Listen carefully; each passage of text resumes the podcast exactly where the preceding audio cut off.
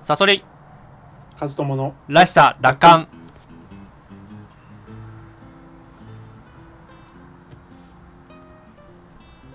このラジオは自分らしく生きたい。そんな思いを持つ我々が社会への疑問や考え意見などを語り合うそういったラジオです。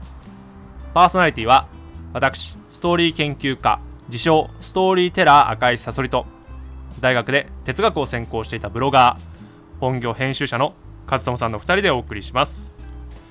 はいえー、さそりさん。はい。40代からは好き勝手生きていいの？っあてことをちょっーなるほどね。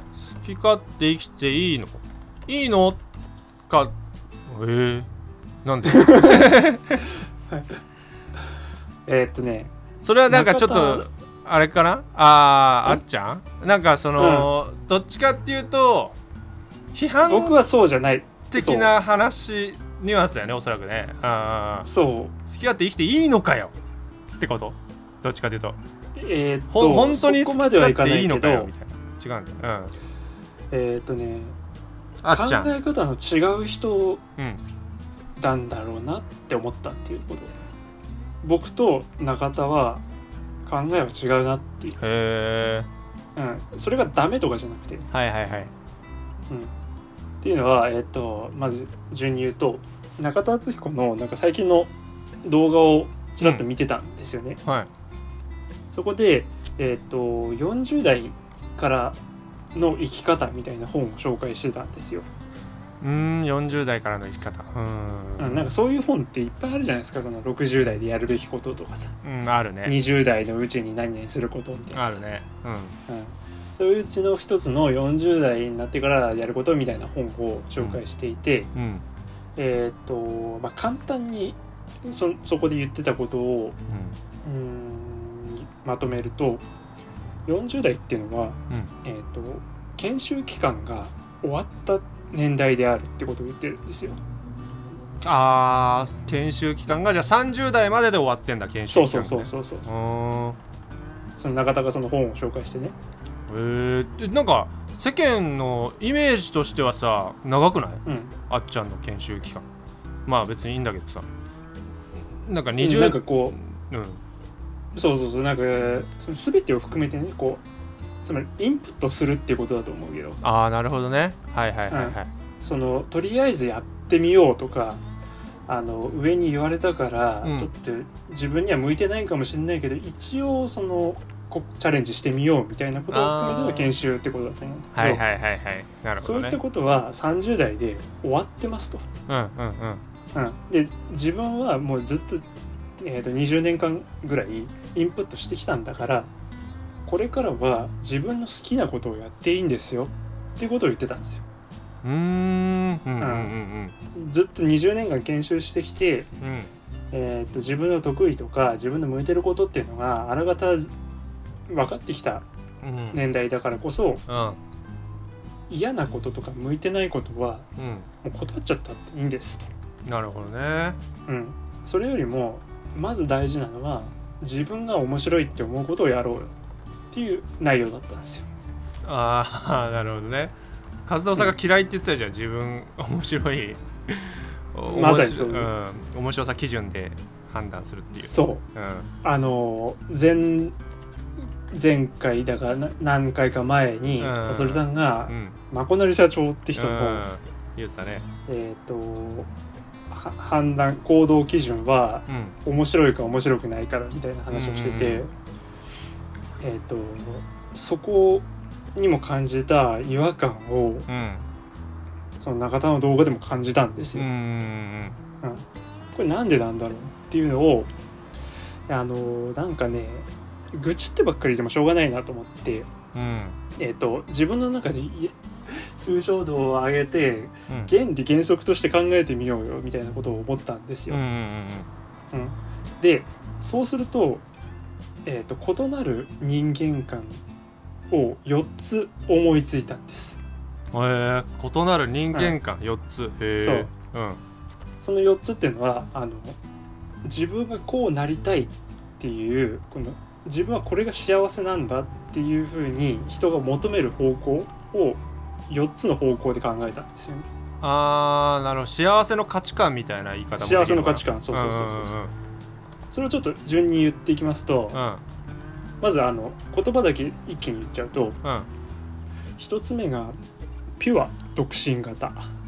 ピュア独身。はい。型。うんでふ二つ目はピュア家庭型。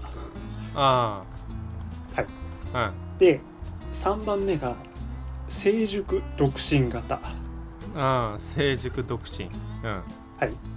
で4番目が成熟家庭型のなるほどね。4つなんですよね。うん、でこれは、えっと順に説明すると,、うん。えっとピュアか成熟かっていうのはうん。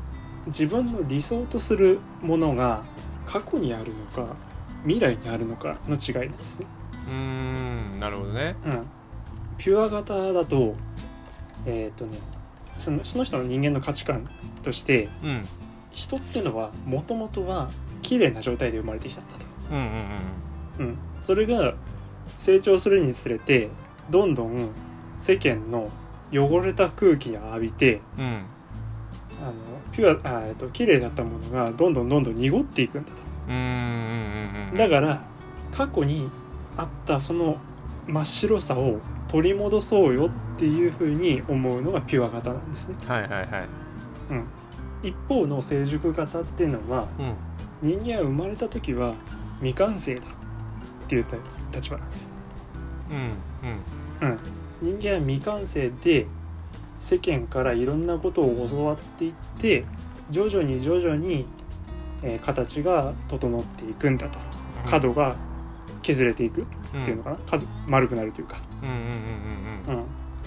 うん、どんどんどんどん未来に行くにつれて、えー、と人は成長していくんだっていうのを成熟型というふうにしてますね。うんああなるほどね。うん、うん。で、えー、と後半部分のその独身か家庭かっていうのはうん。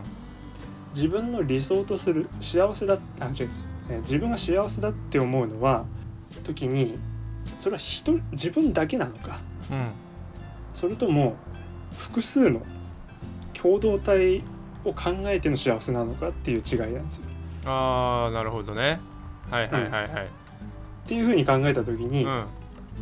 僕は成熟家庭型なんですね。ああはいはいはいはい。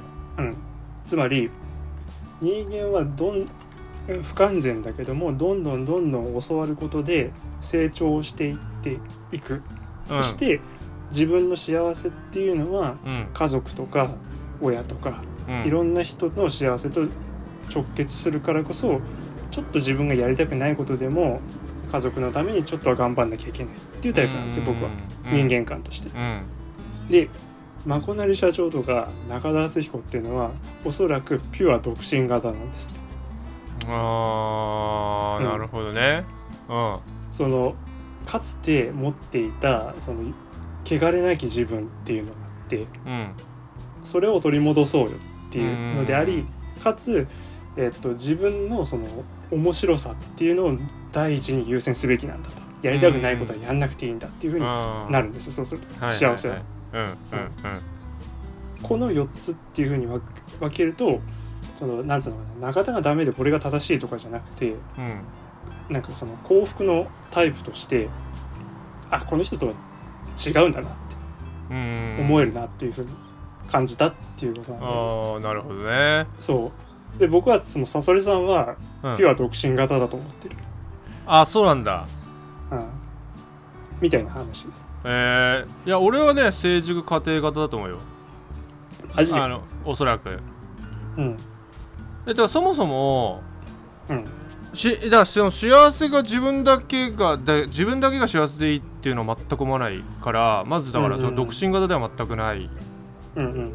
てこととあとはねその成熟っていうことの先うん。にピュアを置いてるかもね俺は。どっちかというと。だからそのなんて言うんだろうな。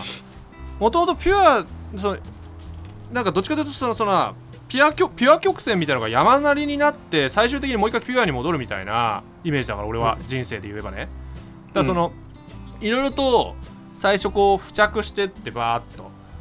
で、結局山の頂点からさらに行く時にどんどんどんどん削れてくるって思うわけよ。山の頂点からさらに。さああの曲線のね曲線のうん。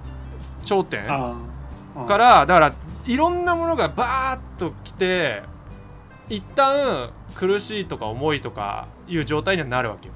そっから削れていくっていう俺は感覚なの考えとしては。だからそのピュアに戻ってくよそっから。イイメージはね。だそれはでも一応成熟型なんだと思うんだよね。多分。あのつうん。そうそうそう。か過去にあるっていう感覚ではないから。そう。で人は生まれた時はやっぱり未完成って思ってるんですか？生まれた時未完成だと思うね。ああそこうん、その何かしかのやることがあって生まれてるというかさ。う、んうんうん。うん。何かを得る得たりとか何かをうん。人に何かを与えるとかそういったうん。ものを持って生まれると思うから、うん。うん、そういったものを身につけてってみたいな、うん、イメージだね。ただまあそうだね。だ確かそのなんていうんだろう。その確かにね。一回でもだからまさにさ往復が大事っていうのはそういうことじゃない？でも。あの成熟型でしょ？往復が大事っていうのはうーん。まあ学んでいくっていうことだよね。うん。そのなんか現在地ピュア型その今和友さんが言ってるピュア型っていうのはさ、うん。なんか現在地からさ動かないってことじゃん。そうだね。うん。その逆逆に言えば動いちゃったから戻ろうみたいなことでしょ？うんあの欅坂みたいな、あうん。ーはいはいはいはい。だからだから大人を嫌悪するんですよはいはいはい。えでも待って待っええ？俺をさピュア型だと思ってるってことは俺はそういう人だと思ってるんだじゃあ。逆に言えば。いやだからその、うん。よく言うじゃんその子供の頃に持ってた夢をどんどんどんどん、じゃあのだけどそれはさ成熟型でもありえるでしょ？そうか。うん。えだってそれはありえるよね、あー。うん、結局その往復ってそういうことだからさ往復ってそういうことだと思うんだよな。俺はだからどっちかっていうとそのそのピュア曲線が最終的にもう一回ほんとそのけ削れてくと思うんだよね。途中から。また、っん。ていうイメージなんだよ俺は。うん。でもちろんあのピュアには戻ってくんだけどっていうかね俺はなんかその幸せの価値観っていうのは幸せなのは俺は自由がすごく大事だと思ってるわけ俺は俺はね、俺の価値観としては自由がすごく大事ででやっぱり生まれた瞬間って結構自由だと思うんだよね。あ自由、自由じゃねえかな。どうなんだろうね。でも心は割と自由だと思うんだよね子供の時って。うん。うん。でそっからどんどん不自由になっていくじゃん。でそっからまた自由になってくのがいいと思ってるわけよ。でも不自由なことをやっぱ知らないといけないからそこはやっぱピュア型と成熟型で違うよね。その不自由なことを知らなくてもいいっていうとは思わないね。俺は。うん。うん。だ例えばなんか過保護のお母さんとかは子供をピュア型に育てようとしてんのかもしれないよね。うん。うん。そのあんまり危ないことをさせないとかさ。そうか。あそうじゃない。割とだから現代教育はピュア独身型を育てようとしてんじゃない？そのそうだねそうだねそうだと思う、ん、そうだよねきっと。だからその知らなくていいってこと、うん。簡単に言えば。汚い世界なんて見なくていいの？みたいな。うんうん。キスシーンがあったらパッとチャンネル変えるみたいなことだよね。うん、うん簡単に言えば。ピュア型ってそういうことでしょ？ピュア型教育ってそういうことでしょ、そうだうね、ん。うん。どんどん汚れちゃうっていう感じそうそうそうそう。だう、うん、できるだけ汚さないようにしよう。汚れたら戻るってことでしょ？うん。だからこう小川の綺麗なうん。川みたいなイメージです、はいはいはい。そこになんかこう汚れが入ったらどんどん川が濁っていく、うん、そうだからでもそうだね。やっぱ成熟ってさその海みたいにさ、うんうんうんいろんな汚れがありつつもうん。はい青いみたいはいはいはいこなれねことじゃないですか、でも結構やっぱその辺はさほんとさ教育では問題だよね。あの、ほん。とピュア独身型を育ててるよね。そうだね。だだからそれやりやすいんですよね。その監視するからピュア型って教育って。うん。その菌のない場所でさ子供を閉じ込めて、うん。これで危ないところには行かせないとかさ、ねうん、えでも弱いんだけどねピュアって。そう弱いですピュアは弱いです。だからふとある時っていうか必ずやっぱり生きてくってこうんう汚れが入るから。ピュアも弱いし独身も弱いよね、独身まあも弱い、ちょっと独身と家庭っていうとさ、ちょっとあれだけどね。なんかその語弊があるけど。まあ概念ですよ。うん、なんかその、うん。自分だけってことでしょ要は。そう自分自分まあ変な話自分さえ良ければいい。うん。あの、まあ、すごく平たく言っちゃうとそうでしょ、そうそうそうそう、うん。あの家庭っていうのは何もその血のつながりとかじゃなくて共同体というか、うん。うんうんうんまさになんかそ共同体型か。うん、そうだね。そっちの方がなんか言葉としてはいいかもしれないけどあのうん、自由っていうことを考えた時にもやっぱり独身型と家庭型ってのはあるよね。あうん、俺はでもやっぱりあのコミュニティありきの自由。っていうかそのえっとむしろ不自由なところにいつつも自分だけが自由っていうのが本当の自由だと思うんだよね。るすごいストア派みたいなこと言うね。あそうなんだ。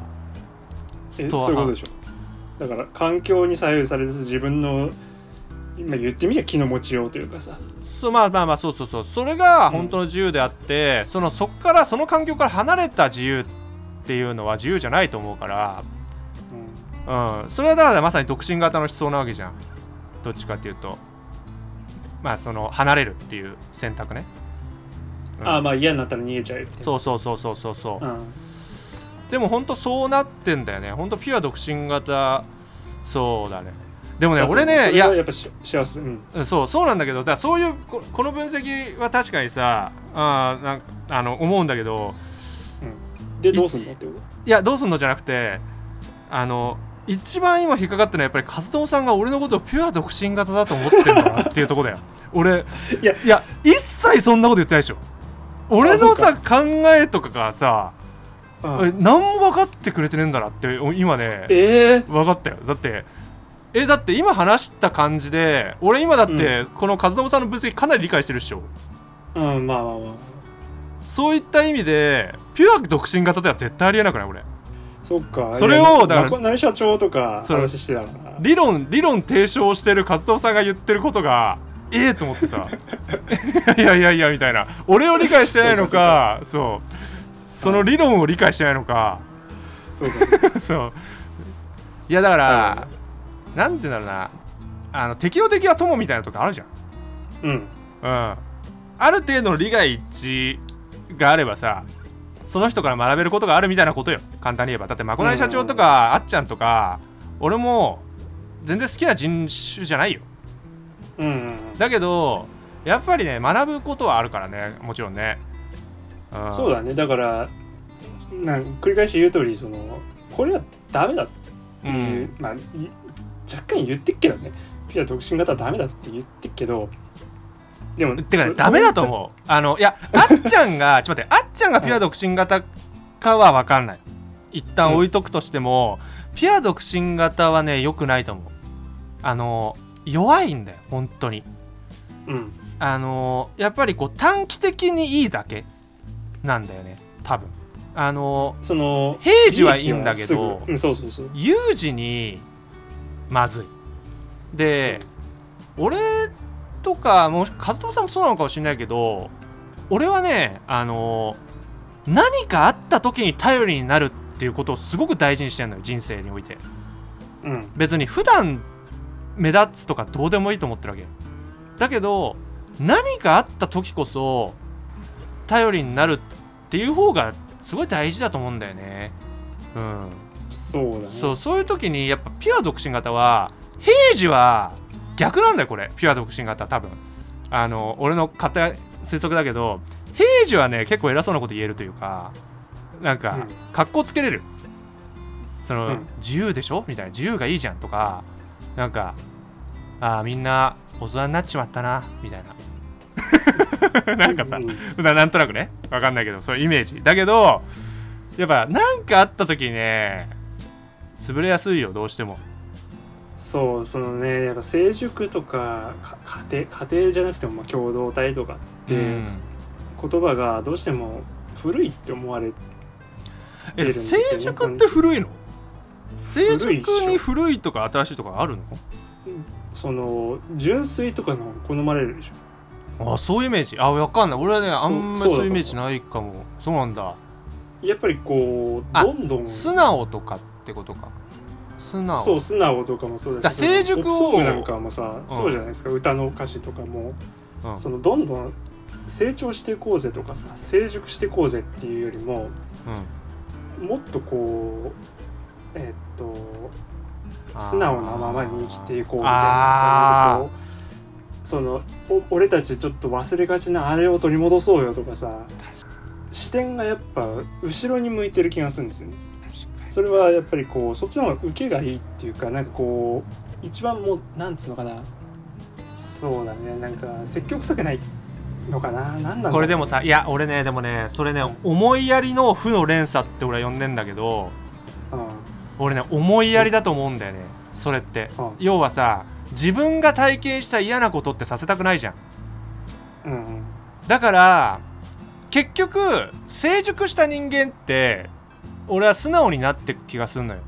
純粋になってく気がすんのよ、うん、結局なんかこう達人とかってそうなってくるじゃんなんか。あの宮崎駿とかもそうかもしんないけど、う。ん、でもあの人っていうのはわかんない。多分俺は成熟だと思っててああいうのはね、うん、そんでそのでもさ人に何かを伝えようってなった時になんか自分と同じことをさやっぱさせたくないって思うのは結構こう世の常というか人の差がというか、うん、それはそうでしょ。その歌手でさその歌手とかいや何でもいいけどお笑いでもその成功した人がさ、うん、の子供がねあの親父に憧れて僕も芸人やりたいとか歌手になりたいとかっていうと大体反対するじゃないですか親って。うん。うん、苦労するからだよね絶対、うん、でもさか可愛い子には旅をさせようってあるけどさそう旅をさせれないんだよね。そのなんかこうすぐ目の前の苦労とかをさせたくないがあまりにというかさ、うん、てかそもそもそもそも旅をしたことない人がもう親になってぐらいになってるからからその境界線が分かんないんだよな。そのどどこが崖なのかっていうのが分かんない。その崖のギリギリまで行ったことがない人にとっては、うん、あここが崖なんだ。じゃあここまで歩けんだなここまで安全なんだなってことが分かんないんだよねなんかこう遠巻きに、なんかあの辺崖っぽいからじゃあ自分の周囲にいてみたいなさ。なんかそういうこうだけどそれって思いやりじゃんぶっちゃけ。思いやりなんだよねその発端は。そのかその感情の発端は。なんかいいからこっち行きなさいとかさ教育とかって全てさそうなっちゃっててさほんとこう思いやりだからこそ立ちが悪いんだよね。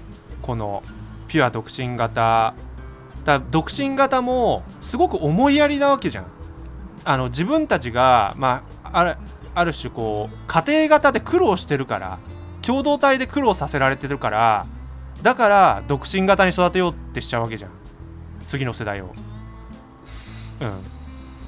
そうってって思ってんだよね俺は。そのなんかその少なくとも俺らの親俺らって言っちゃうと世代が違うかもしれないけど俺らの親の世代はあのかなり抑圧されてたわけよ。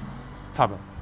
結構抑圧されててだからあれだ。えっ、ー、と道徳の授業とかを割と僕らの親というかおじいちゃん世代っていうのは、うん、あのもう暗記させられてたというかかなり、あの叩き込まれていて、うるせえ積極性よと、こう反発をしていったがゆえにそういったその道徳感情っていうのをあまり自分たちの子供の世代には押し付けたくないなっていうふうにそうそうそうそう。あのー、教え教えなくしてそれで自分のままに生きていいのよ好きなままに生きていいのよあれのままでいいのよみたいなふうに言った結果あのやっぱり人って教育しされないと利己的になっちゃうからで利己的っていうのは結局共同体意識ではなく独身のね、エゴイズムっていうことだから。そうそうそう。だからまさになんか、ことになってるね。ゆとり教育とかも本当に思いやりなわけじゃん。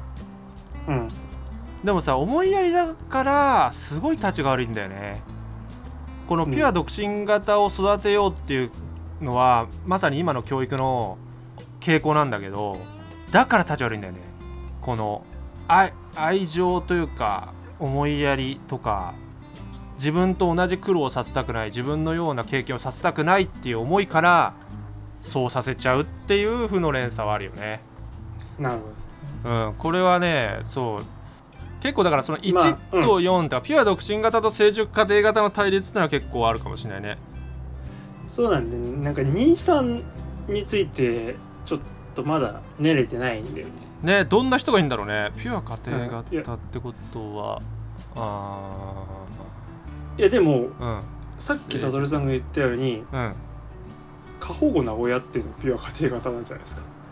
あその私たちは守ってあげるけどいやちょっと待ってでもさあのー、なんだろうね。えまあ確かにね。あのこれってさ、うん、自分に対するものなのか、まあ、自分で。自分だとすると結構やっぱり14をがほとんどな気がするんだよね。ただお押し付けちゃうっていうかあ一音じゃない、うん、ごめんえっとなんだ？一音一音。一音か。ただこうそのねあの過保護な親っていうのは子供を自分子供を育てることが自分の幸せになっちゃうっていう人もいるからね。そうそうそうかそうかそうか。そうなるとピュア家庭型になっていくかもしれないね、うん、そうだね。その子供の成長以外ちょっと自分がもうやることがなくなっちゃって、うん、だからこそ子供がどっかに離れてるそのその成熟成熟だから自分が成熟で、うん、だから変なこうピュアでいられなくなっちゃったからこそピュアでいさせてあげたいっていうやつもいるかもしれないね。教育ママには。うん。その反対なものを求めちゃうみたいな。なかった成熟独身か。独身多分独身じゃないからあれだよね。そのこの難しいよね。このあいつ独身じゃないじゃん。いや独身じゃないけどこれうん好きにやややろうっていうのは言うよね。そうだけどでもさオンラインサロンとかやってるじゃん、うん、だ俺は家庭型だと思うよどっちかっていうと。あの人は、えー、なんかおその自分だけのものにしようとしてなくない、うん、えー、成熟家庭なんか自分で言って分かんなくなってきたそうでもなんか何なんだあいつ。あの人はどうなんだろうね。てかね俺ねピュアと成熟の違いがいまいちはあんまり分かってないね。あのこの理屈で言うと。まずその成熟っていうのをそのさそれさんはイメージとしてゴールした先側を考えるじゃないですか。うん、うん、でも私のイメージってあのゴールがないんですね成熟って。うん。そうあの行くとこまで行ったらあとはあのその荷物を削るところにあのシフトしようよみたいなその考えがさそりさんだとすると、僕はそのずっとこういろんなものを取り込み続けるっていう。でよしこれで OK だっていうことはない。死ぬまで成熟し続けるそれってでもさそうなるとさなんか、うん、独身型と結構割とセットになっちゃうない？そのその考えの成熟って。だってアウトプットはどうするの、うん、取り込んでいって、うん、そのシェアっていうのは同時にしていくってこと？同時にしていくってこと。うん。なんかさそのどうかな？そうか。なるほどね。なんかその、自分っていうのがどうでもよくなるフェーズって絶対あると思うけどねあのそうかもね。そうかまあまあでもまあそういう人もいるのかもしれないけどねもちろん。確かに、うん、成熟。ずっと。そうなると、まあ、確かに俺はピュそのその理屈で言うとピュア型なのかもしれないね。そう最終的なゴール地点。